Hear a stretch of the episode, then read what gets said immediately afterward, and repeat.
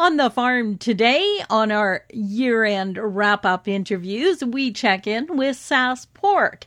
Joining me on the program today, General Manager Mark Ferguson. And Mark, fill us in. Uh, let's take a look back at 2021 and talk about the pork industry and how things have gone. Sure. Uh, thanks, Glendalee. And uh, this has definitely been a year with that came with its share of highs and lows for the pork industry, and uh, that that's kind of usual. But I think in general, most producers would look back on this as a as a fairly good year for the industry, especially given the outlook going into it. One of the main things that uh, affected us this year was was COVID, like everybody else, and we did have some some temporary uh, slowdowns and stoppages in our in our processing capabilities in Western Canada. So that uh, that did affect some of the farms as they went through the year. Uh, of course, when your job is looking after animals, uh, there's no option really to, to work from home. So hats off to all the hardworking folks in the barns and in the processing plants that uh, that did a great job all year. And uh, I, I, think with uh, everyone being vaccinated and hopefully able to get boosters soon, we're, we're hoping that issue is long behind us now. Uh, we also had a, a, really strong year in terms of pricing this year. In fact, uh, it was our best calendar year on record in terms of prices. So that was really something. And uh, and so the revenue received from hogs was very strong, particularly this summer. We had excellent prices and returns.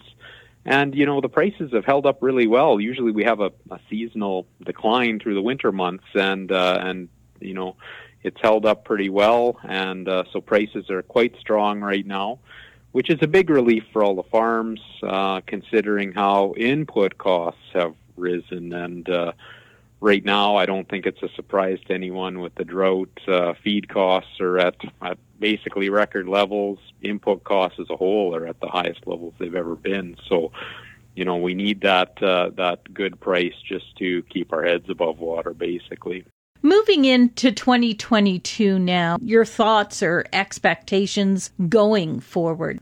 Well, certainly with the drought in Western Canada and, and the feed scarcity, I think that's that's on top of everybody's mind, and that that situation is going to continue right through into you know next harvest when hopefully we we do end up with a good crop, and I think we're along with our our grain producers were praying for a, a nice snow cover this winter and, and good rains this summer. So, I mean, that's what we're all looking forward to is that new crop and, and being able to uh, to get the feed bins full again. And most producers right now are importing corn from the U.S. I mean, that that's expensive. It's not sustainable, and uh, and we certainly want to to get out of that situation. So, I think that's probably number one. What's on guys' minds. You know, on a positive note, though, uh, we had an exciting announcement in September that uh, Donald's Fine Foods was uh, going ahead with uh, building a sow processing plant in Moose Jaw. They're actually renovating the old XL beef processing plant uh, to process hogs and specifically called sows. And so this is going to be the first large-scale sow operation in Western Canada, and so this is is going to be a big deal for Western Canada in terms of our ability to process uh, called breeding stock. We transport all those animals to the U.S. currently, or the vast majority of them, and so that's going to uh, to be big for Moose Jaw. They're thinking about 100 new jobs there. There's going to be uh, economic growth and uh, it's going to reduce our industry's transportation cost and carbon footprint, uh, being able to transport those animals to a local market. So, so that's one of the big things, and they believe that uh, plant will be opening up sometime in in 2022. Overall, final thoughts, key comments you would like to leave with producers today? You know, one of the the other things we're always concerned about is is ASF and uh, African swine fever, of course, it's uh, it's a disease affecting swine. It's a reportable disease, and it's uh, it's something that uh, if we were to get it in Canada or or in North America, it would shut down our export markets, and that's a, a five billion dollar trade in hogs and pork. So.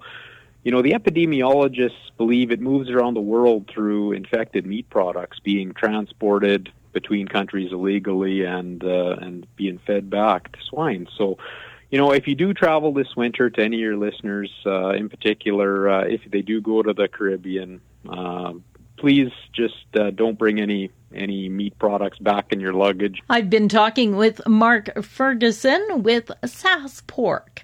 For Golden West, I'm Glendalee Allen Vossler.